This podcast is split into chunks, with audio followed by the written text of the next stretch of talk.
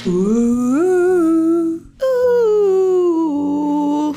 Hallo, dag Mout. Hallo, dag Lucas. Dag Wederik. Welkom bij Plantrekkers nummer 31. En vandaag gaat het over... eh, waar gaat het over, Mout? Het gaat over een Turkse begrafenisondernemer die daar eigenlijk nog maar net van start is gegaan en die vertelt over zijn moeilijkheden en over zijn parcours. Mijn horoscoop is tweeling.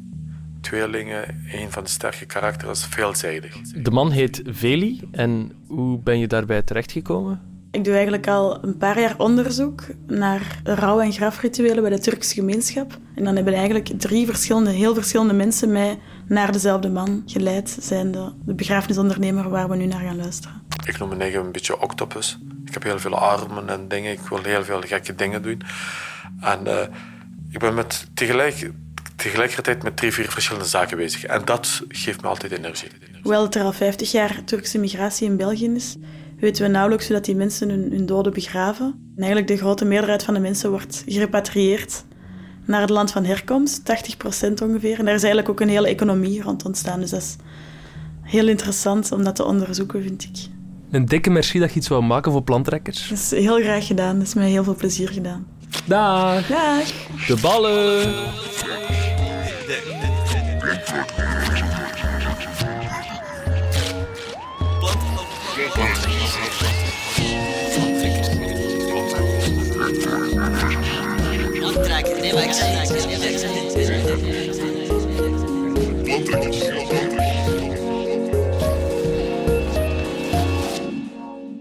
Ik werkte in een bedrijf, dat heette Multifix. En eh, in die periode, ik zei altijd tegen mijn vrouw van... Kijk, ik wil een eh, onderneming starten. Laten we samen in een Turkse eethuis. Een vrouw zei van...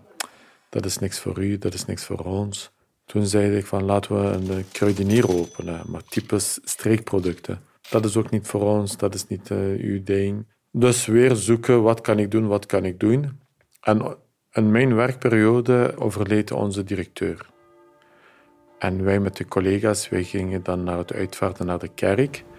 De begrafenisondernemer daar deed het heel mooi.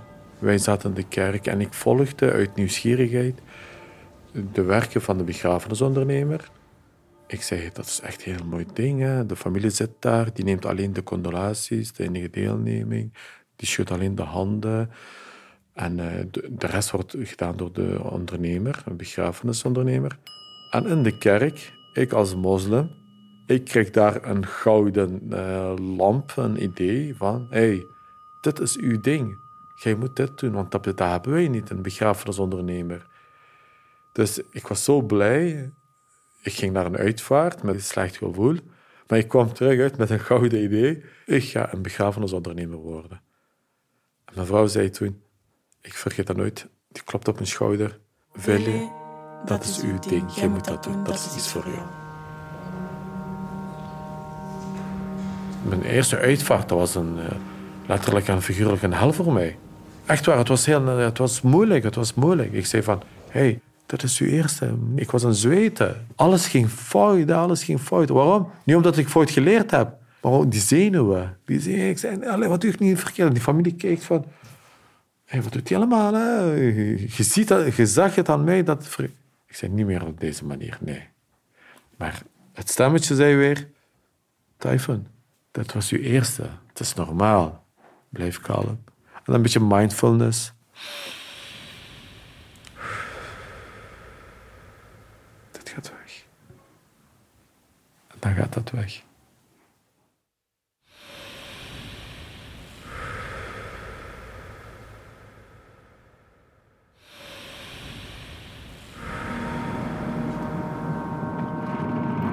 Flauwe bocht naar rechts naar de Europalaan, de N75.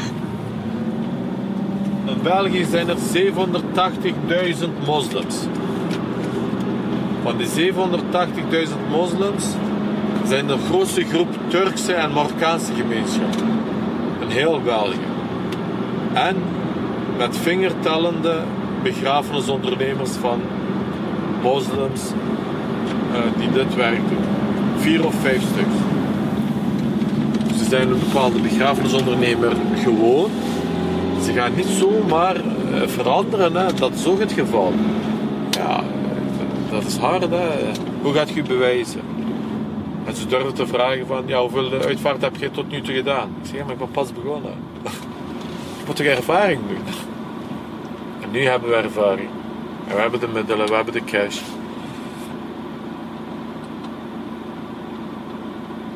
En met fierheid mag ik dit zeggen. Ik ben met, zover ik weet, de enige Turkse begrafenisondernemer met diploma.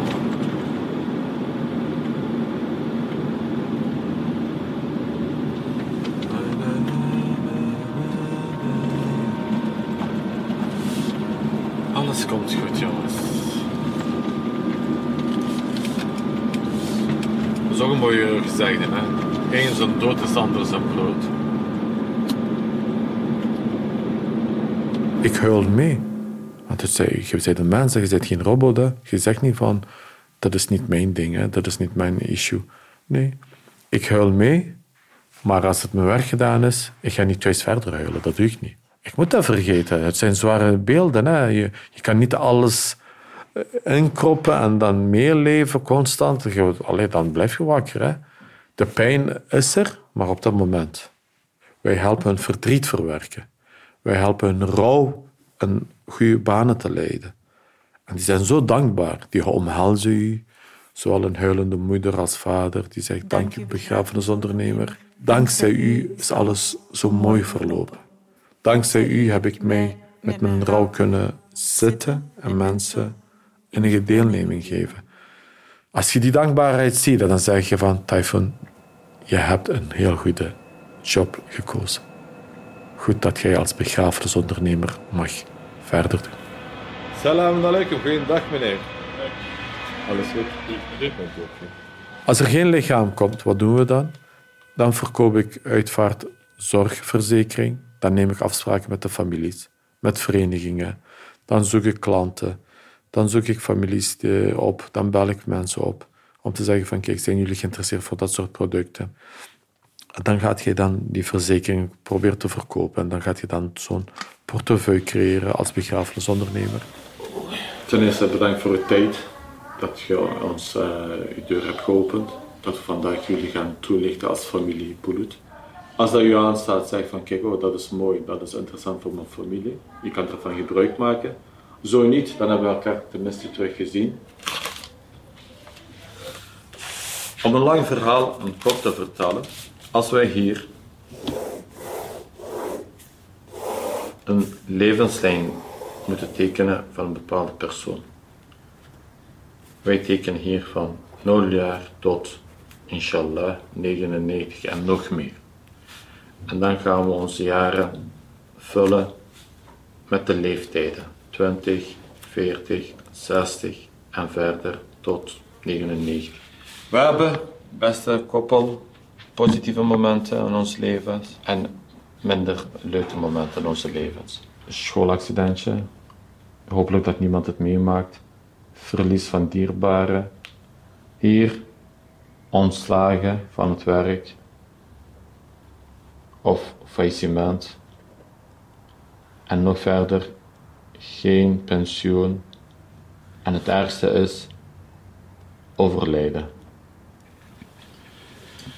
Ik zeg altijd tegen de families van kijk, beste, als een mevrouw overlijdt, stel voor als mijn vrouw overlijdt,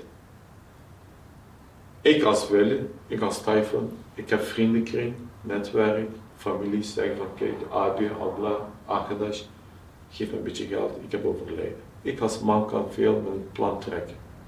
Maar stel voor, als ik overlijd, wat gaat mijn vrouw doen? Naar wie gaat die hulp vragen? Naar wie gaat die handje openen van, ik heb geld nodig? Want een uitvaart kost trap 4.000, 5.000 euro. Hebben wij direct cash in onze bankrekening, ja of niet? Heeft iedereen op zijn zichtrekening 4.000, 5.000 euro? Sommigen zeggen van hier alsjeblieft, hier eh, pak maar 500 euro of 1000 euro. Maar na een maandje die moet je wel geld wel terug hebben. Dat is geen uh, ding, is uh, higher deal, die geeft wel borg. Wat is uw leeftijd meneer? 42. 42. Hetzelfde voor Ali. Hij komt aan een grotere schijf, kijk. Hij is nog risicovoller, 2,71. Dat is dan 2,71. Wat zeg je? Wat, wat zijn uw bevindingen?